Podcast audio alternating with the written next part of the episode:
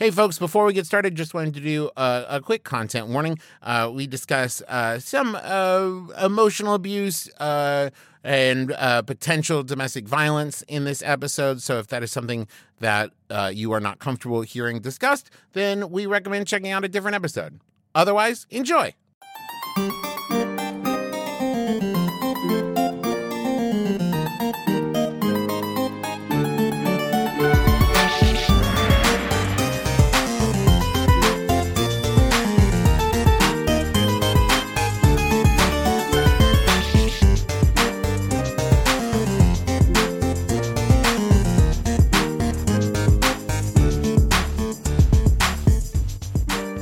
Internet. I'm your husband host, Travis McElroy. And I'm your wife host, Teresa McElroy. And you're listening to Shmanners. it's extraordinary etiquette. For ordinary occasions, hello, my dove. Hello, dear. You look beautiful.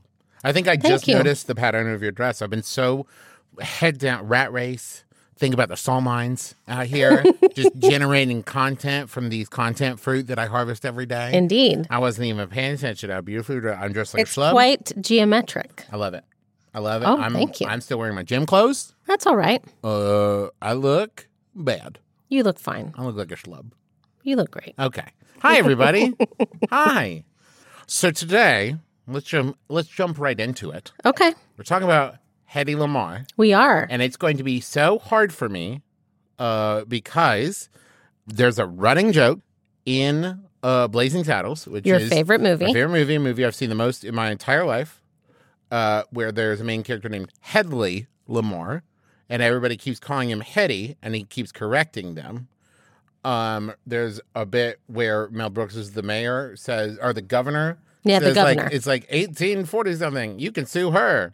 And apparently, um, Hedy Lamarr's uh like reps like wrote to Mel Brooks and the studio and stuff like, yeah, you can't do that. We'll sue. And so they just asked Hedy Lamarr, and she was like, oh yeah, it's fine. That's great. It's really funny. The other reference I know is from Little Shop of Horrors, where it's in Feed Me. And Audrey II says, "How about a date with Hedy Lamarr? You're gonna get it." Which both of those things, I would say, really date both of those things. Hmm. There's another bit in uh, uh, Feed Me where he says, "Like, how about a guest spot on Jack Paar?" Which wasn't even, I think, as big as uh, it just rhymed yeah. with like Cadillac Car, Hedy Lamarr, Mhm. Jack Paar. That's right. that's a great rhyming scheme. Yeah. Uh, I do have some conflicting information for you Oh no. regarding the Mel Brooks Oh no. saga. See, I was going off of the Blazing Saddles commentary by Mel Brooks, which that's what he said. But Well- he also, I don't know if you know this, exaggerates and makes stuff up a lot. So, um, in 1974, apparently, she filed a $10 million lawsuit against Warner Brothers, claiming that Mel Brooks' parody of her name in Blazing Saddles uh, infringed on her privacy. Brooks said he was flattered, uh, and the studio settled out of court for an undisclosed but much, much lower sum of money. Um, and According to this, Brooks apologized to Lamarr for, quote, almost using her name. And Mel Brooks is later quoted saying that he was disappointed that Lamarr never got the joke. Okay. Okay. Okay. That's what I have. To be fair, it is not a good joke. this is the thing, right? I'm a huge Mel Brooks, fan. I've seen every Mel Brooks movie, even the weird ones. Uh, 12 Chairs, looking at you. And Life Stinks, looking at you. And the thing is, there's people will talk about like Robin Hood Men in Tights, Dracula Dead, loving it, and Yeah. say like, and by then that point, like the jokes were bad and it just didn't work. And it's like, no, no, no, guys, the They- jokes are always bad. That's the joke. There, there are good jokes. There are genius jokes. There are dumb jokes. There's a mixture of all of them. It's not about that. I listen. We're not talking about Mel Brooks. I could for ages, but my point being that his name being Hedley Lamarr and everybody calling Hedy Lamarr and him going it's Hedley is the joke. I Yeah. don't know that there's much beyond that. Yes. Anyways, we're not talking about Mel Brooks. We're not talking about Hedley Lamarr. We're talking about Hedy Lamarr. We are. Hedy Lamarr was born Hedwig Ava Merkiak Kiesler in 1914 in Vienna. Okay. The only child of Gertrude, or Trudy, and Emil Kiesler. Can I say what I've learned about myself? In mostly from doing this show, Yeah? um, my brain has reference points if you say uh, like 1890 or earlier, Okay. if you say 1920 or later, but there's a 30 year period. And listen, don't like tweet at me or email us or whatever. I know that stuff happened during there. what I'm saying I've learned about myself is you say 1914 and my brain has nothing to hold on to. It's just like, oh, okay. Yeah, that was the time. Not quite the roaring 20s, though, huh? Post Civil War, though, isn't it? And that's all my brain knows. I think there was a World War. Was World War One in there? No. Between 1920 and 19, 1890, yes. World War One was in there. Yeah. I should know that. I should know that. I, I've. It's like I've only seen the sequel for a long time. I'd only seen Terminator Two. I'd never seen Terminator One. I had to go back and do it. That's how my brain is with World Wars. I only know about World War Two. My brain. I need to go back and watch World War One. Okay. Anyways, I'm interrupting so much. Okay. Okay. So, um, Trudy was a pianist, and her father, Emil, was a major player in the banking world. Ooh. So, He invented the nickel. No, but he was a, a very brilliant mechanical mind. Um, he was an extremely curious man when it came to engineering and science, um, and her mother in the arts. So she got a very well rounded kind of upbringing. She was encouraged to do dance um, and also piano. And I mean, as a as a single child, you know, she got a lot of attention from her parents. So you're saying we shouldn't have had a second kid? No, I'm not saying that. That's what I heard. Um, so the story goes that he, uh, her father, would take like long walks with her and explain basically how things worked as like they passed things, right? Like streetcars and printing presses and printing shops and you know all kinds of things, right? So um, I do that with BB, but sometimes I start and then realize I'm in over my head, and then she's like, "And how does that one work?" And I'm like, "Oh, nobody knows." And it's said that when she was five years old, she could be found taking apart her music box and reassembling it to see how it worked. The reassembling part is doubtful. I mean, like maybe. I could believe one of our kids would start taking apart a toy, but then the idea of they're like, and now to seamlessly rebuild it. I actually would not be surprised if she was able because of her fantastic scientific contributions. Okay. Um, But her early interest was in acting. She loved theater and film, and by the age of 12, she had won a beauty contest in Vienna. And so her scientific aspirations got kind of pushed to the side for an acting career. Just like me. She, yeah, she was 16 when she was discovered by director uh, Max Reinhardt, whom she would go to study acting with in Berlin. And her very first film role was in 1930 in a small German film called Money on the Street. She's kind of like on her way, right? Um, but she ends up in a very scandalous film called Ecstasy Oh boy. uh, where she plays a neglected wife of an indifferent older man. Um, the movie was celebrated, but also notorious uh, because, you know, she's 18 at the time. She has some brief nudity and even a simulated orgasm on screen. Oh boy. Oh boy. And so the film was controversial, but it would definitely get people's attention. It won the Venice Film Festival. Uh, I mean, it won an award at the Venice Film Festival. I wish that that I wish that there was a like You're the winner. we should hey listen we shoot all the movies. Yours was the best of movies. I want to say I pulled up because I realized I didn't know what she looked like. She But you like, do. You look like her. You You remind me of her. Yeah. Look at that picture. Oh, I mean, all right. Yeah. You look like Hedy Lamarr. I, Deal with it. thank you. Thank you for saying thank you. Um, I saw you wanting to deny it, and then your schmanners kicked in, and you're like, thank you. I have heard that I more closely resemble Ava Gardner. Okay, I'll look at that too. Anyway, okay, so she continued growing her career both on stage and in film.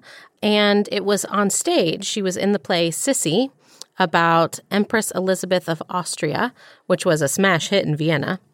Um, one of her adoring fans was a man by the name of Friedrich Mandl, He was, um, let's say, obsessed with getting to know Hedy. So, despite her sending away many, many of her admirers, he began not to take no for an answer. Not great. That's bad manners. That is red flag number one. That's old school. Like, oh, he was so romantic, and I told him that he wouldn't take no for. it. It's like, that's not romantic.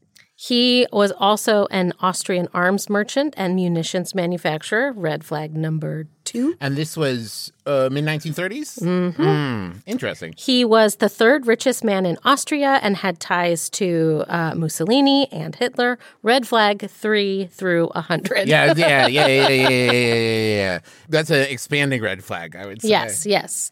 Um, eventually, he wore Hedy down, uh, which is a sad sentence to say. And um, she I guess, rationalized his charm and personality and money and uh, married on August 10th, 1933. Okay. She was 18. Oh, boo. He was 33. So, Boo.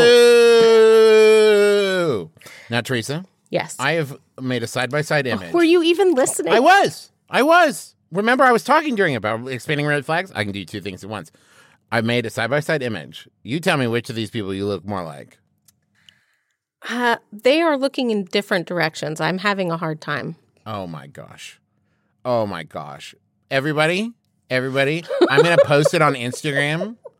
You go to uh, at Travis McElroy on Instagram. I'm going to post it because she looks so much like uh, Hedy Lamarr. I can't get over it. Okay, keep going. All right.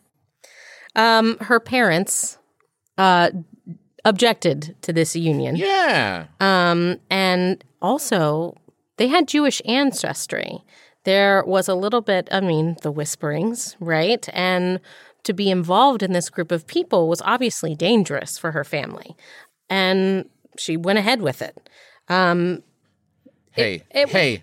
it would- listen, to, listen to your parents. Hey, uh, we're parents now, and uh, this there's this uh, old school like romanticized version of like wouldn't take no for an answer, and also like, and the parents are like, I don't know, I don't trust them, but it was love. Hey, both of those things, oh, they cannot. They, oh, This is not lost on Hedy because later she would describe this marriage as being a prisoner in her own home. He was extremely controlling, hated that his wife was the subject of such a controversial movie, you know, Ecstasy, as I mentioned earlier.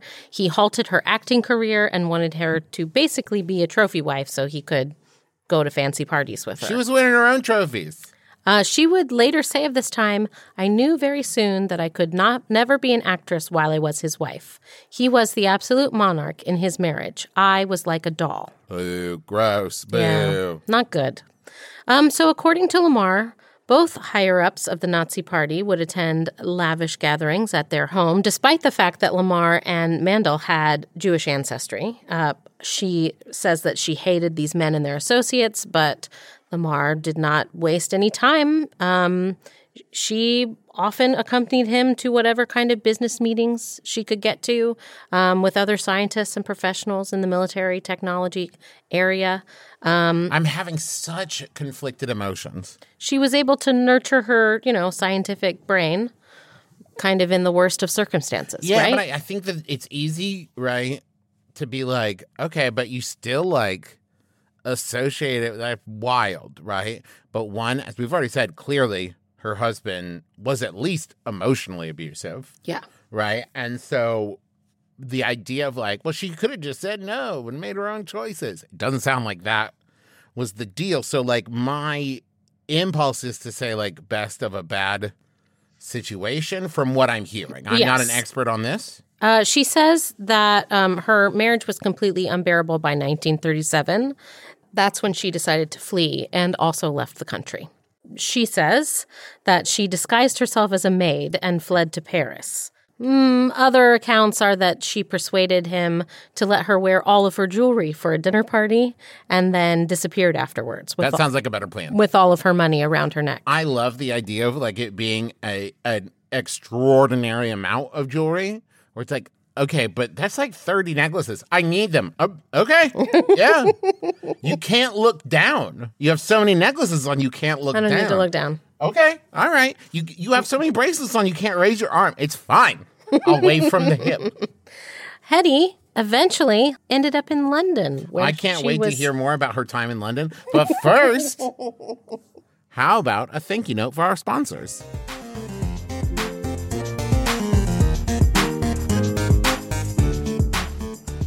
This week, we want to say thank you to our sponsor, Zola. Not just thank you for sponsoring the show, but thank you for making weddings easier. I mean, it's too late for us. God knows, it's too late for us. We've been married for 86 years, but 10, almost. almost 10. Yeah, and we're gonna remember this year.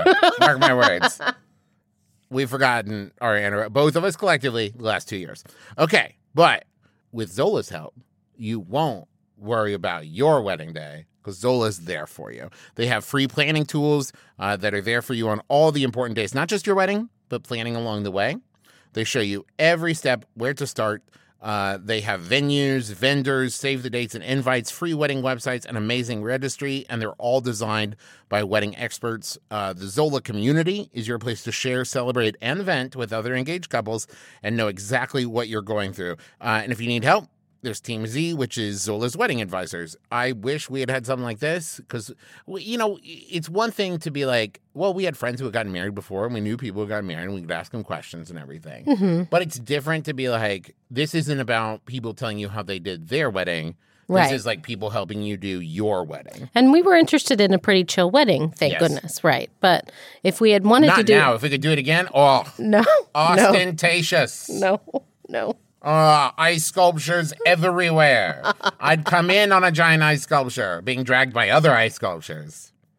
I don't know how. Anyways, from just engaged to the only thing left to do is say I do, Zola is here for all the days along the way. Just go to zola.com slash shmanners. That's Z O L A dot com slash shmanners. All right, class. Tomorrow's exam will cover the science of cosmic rays, the morals of art forgery, and whether or not fish can drown. Any questions? Yes, you in the back. Uh, what is this?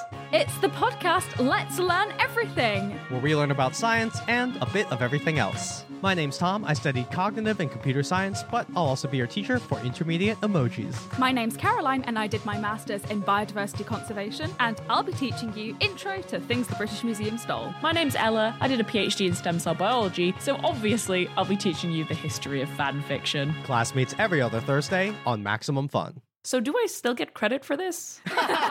No. obviously not. No. It's a podcast.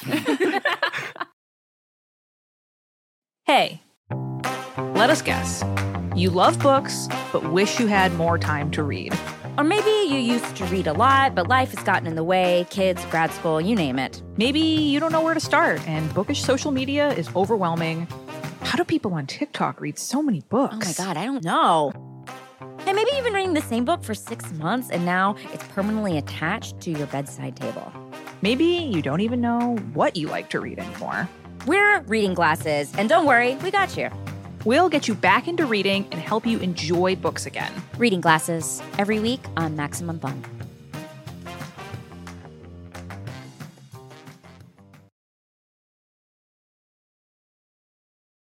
So she's in London. Yes, where she meets the Queen! no, No. the mayor of Metro Goldwyn Mayer, aka Oh. MGM. Okay.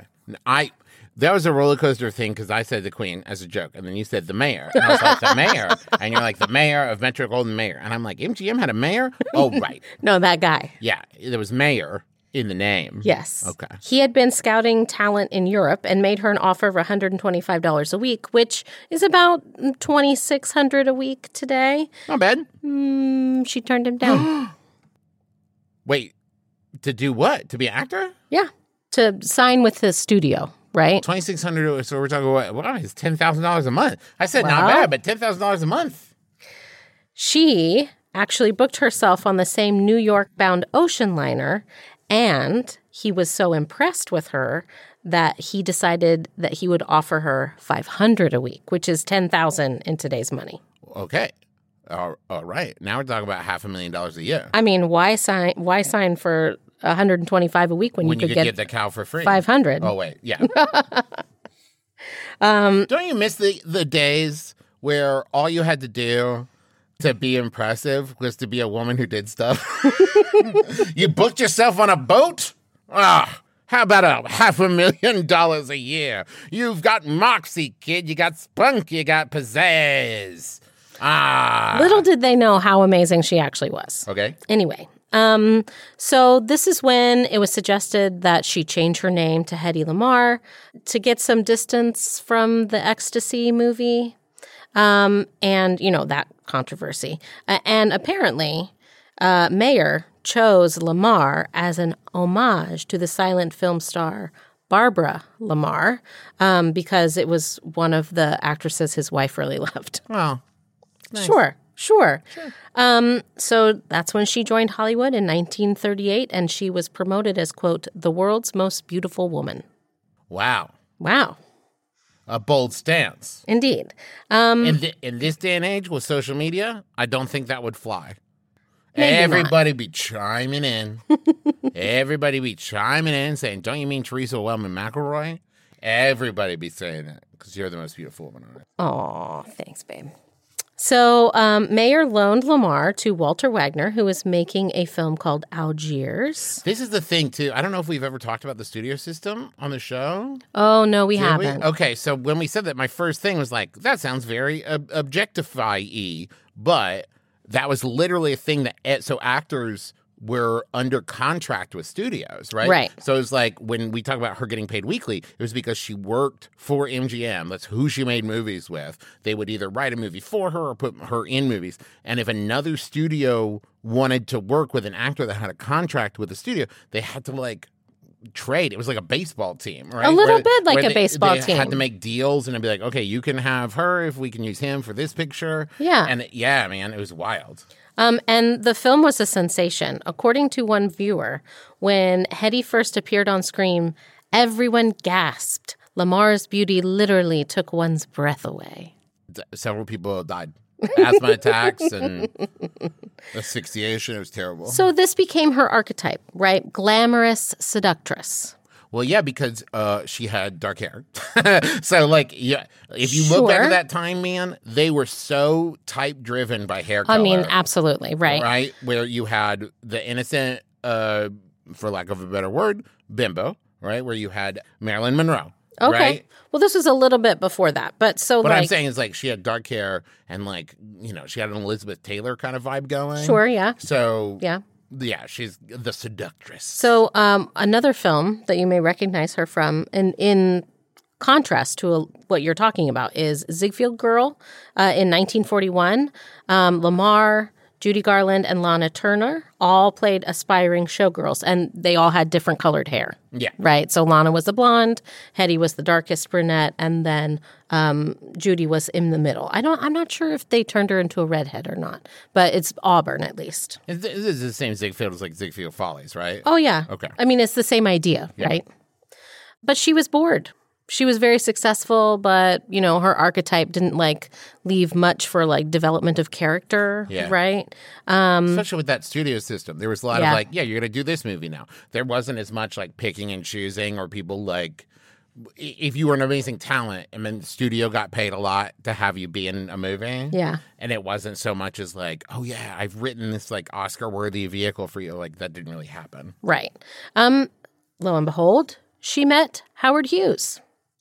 Wait, I assume we're thinking of the same Howard Hughes, right? The Yeah. guy that made the, this the inventor.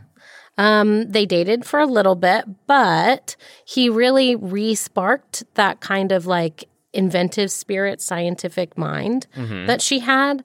Um, and he even gave her equipment to tinker around with in her trailers. Hey, that's cool. Um, she apparently already had uh, quite a collection of, again, tinkering equipment. I suppose I need more tinkering equipment. you do not need any more. No, You've I have a lot of woodworking. I've got some metal craft stuff, but where's my tinkering stuff? Where's my soldering iron? Let me tinker. He took Lamar to airplane factories and, um, you know, let her watch the process of, of designing the plane and all that kind of stuff. And so Hughes told her that he wanted to create faster planes so that he could sell them to the U.S. military.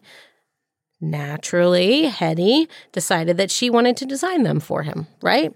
Um, it's said that she went out and bought a book about fish and a book about birds, studied the fastest, and then combined the fins of the fastest fish with the wings of the fastest bird to sketch a whole new and the wing brain design. of the smartest monkey. to sketch a whole new wing design. I love that. That's amazing. And Howard Hughes said she was a genius for it. So Wow. Okay. Cool. Um, she wasn't done inventing. She went on to create and upgrade a new stoplight technology, as well as working on a tablet that dissolved in water to make a carbonated beverage. And it didn't quite go very good. It was a lot like Alka Seltzer. Um, These days, though, are you kidding me? I know. I You know. just market that on Instagram, billion dollars. Um, once the U.S. entered World War II, Ah, now we're somewhere. Ah, Now you know Okay, where we are. I'm there. Uh, in 1940, Hedy met a man named George Antheil at a dinner party. He was a writer and a musician, and they both, again, loved science and inventiveness. They talked at length about the looming war. Um, and he would later recall that Hedy said she did not feel very comfortable sitting in Hollywood making lots of money when things were in such a state.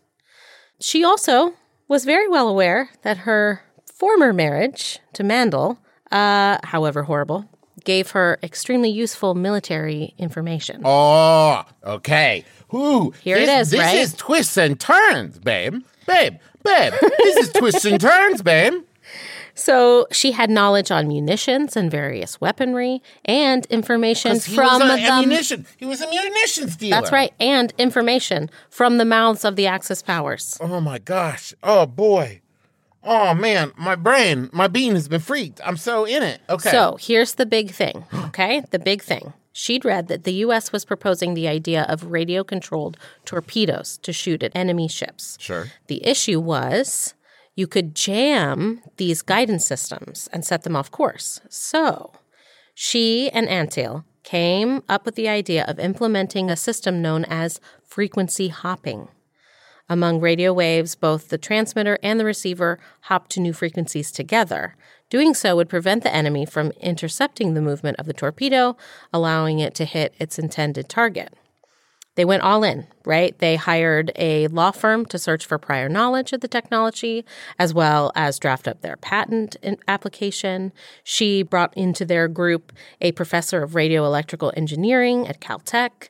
Um, and I mean, this is amazing because what they used was the early stages um, synchronized uh, like a miniature player piano mechanism with radio signals. And so the frequency system was basically like taped on paper, you know, because that's how that's how they use those uh, those player pianos. Yeah. They had their patent by uh, August 11th, 1942. They the US Navy didn't adopt the technology till the 1960s, but that doesn't mean that it went unused. They were later incorporated into Bluetooth, GPS, What? and even Wi-Fi technology. Get out of the town. Well, so next time you're on Google Maps and you get to a place that you've never seen before, you might want to thank Hedy Lamarr. That's incredible. It is incredible. It's awesome. So her legacy is undeniable, right? And Um, far deeper and wider than I would have guessed. Yes. It wasn't until 1953 she became an American citizen. Uh, she continued to act until 19 around 1958. Can I tell you, I don't know why, but the most standout, like, where I was like, what thing you said in that whole thing Yeah. to me was stoplight technology. That she was like, uh, yeah, she was with Howard Hughes. He was making plans, did that. Great. And then, like, oh, munitions dealer, talk about munitions. Okay, great. And also stoplight technology. And it's like, wait, why was that a passion project? That's, that to me is the one where I'm like, why? Why stoplights? I don't know. I don't know either. She liked to invent, I guess. Okay. Um, and I think that's why it stands out because it's the one that isn't inspired by something else happening. Oh, yeah. But her just being like, I think I can make stoplights better. yeah, that's pretty awesome. Yeah. She uh, also designed a large ski resort in Aspen with her then husband at the time in the 50s. Um, and despite her retirement from the screen, she got a star on the Hollywood Walk of Fame in 1960. Uh, over the course of her life, she would be married six times Woo. Okay. and had three children. okay. Um, her That's half a child each. Her final marriage was to her divorce lawyer from her fifth marriage. Okay, well, the ease of that was Yeah, nothing indeed. else. Okay. Um, but when uh, when her marriages ended, uh, she then remained single for the last 35 years of her life. She was pretty solitary towards the end. Um, unfortunately, she had a few run ins with the law. She had arrests for shoplifting. Um, and this is when she would bring like lawsuits up uh, for people she thought were slandering her name or, or telling lies. For example, other than the uh, the Blazing Saddles one, in 1966, her supposed autobiography "Ecstasy and Me" came out, and she sued her ghostwriter, claiming that he had fabricated her entire story. Whoa. Okay. That's interesting, right? Yeah. She then retreated from public life and settled in Miami Beach, Florida in 1981.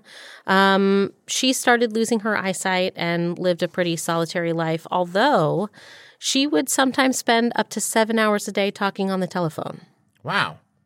So she uh, to her kids and her friends, and you know she hardly saw anybody, but you heard from her. Yeah.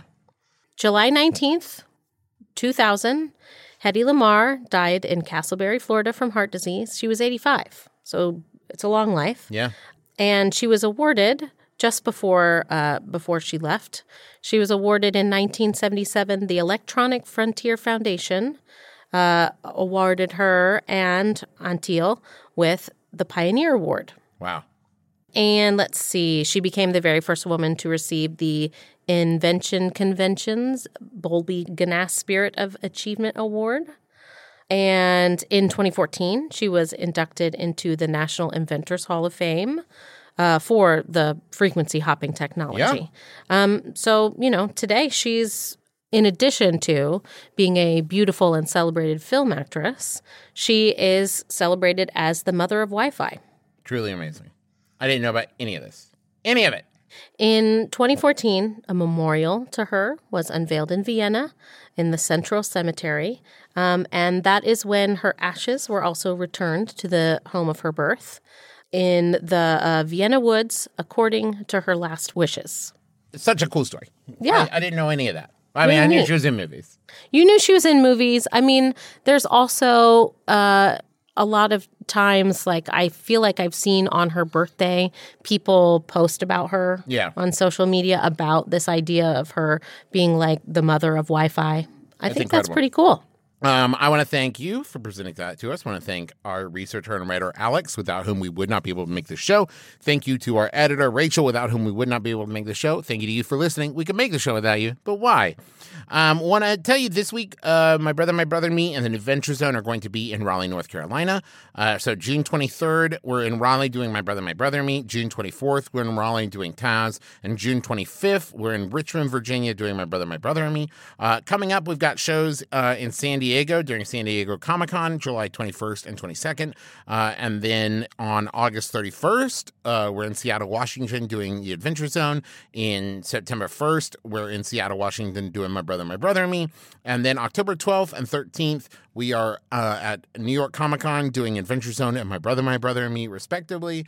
Respectively, respectively. Hopefully, we're doing them respectively. I think you will. We'll see. Uh, the tickets for the Seattle shows uh, go on sale Friday, June 16th. So if you're listening to this after that, they're on sale. Uh, New York Comic Con, if you want to come to those shows, you will require a badge to attend in person, but we'll be doing uh, streaming of those for the first time, and you can watch that without uh, a badge. Badge free tickets available for streaming. Um, you can find out all the information about that at bit.ly slash McElroy Tours. Also, I'm going to be at Gen Con August 3rd through 6th. You can find details about that at bit.ly slash Tours as well. What else, Teresa? We always thank Brent, Brentalfloss Black, for writing our theme music, which is available as a ringtone where those are found. We also thank Bruja Betty Pin Up Photography for the cover picture of our fan run Facebook group, Shmanners Fanners. If you love to give and get excellent advice from other fans, go ahead and join that group today. Um, and as always, we are taking topic suggestions, biography suggestions, and I'd love to get another idiom show together. Uh, so please send those ideas to shmannerscast at gmail.com and make sure that you say hi to Alex because she reads every single one. And that's going to do it for us. So join us again next week. No RSVP required. You've been listening to Shmanners. Manners shmanners. Get it?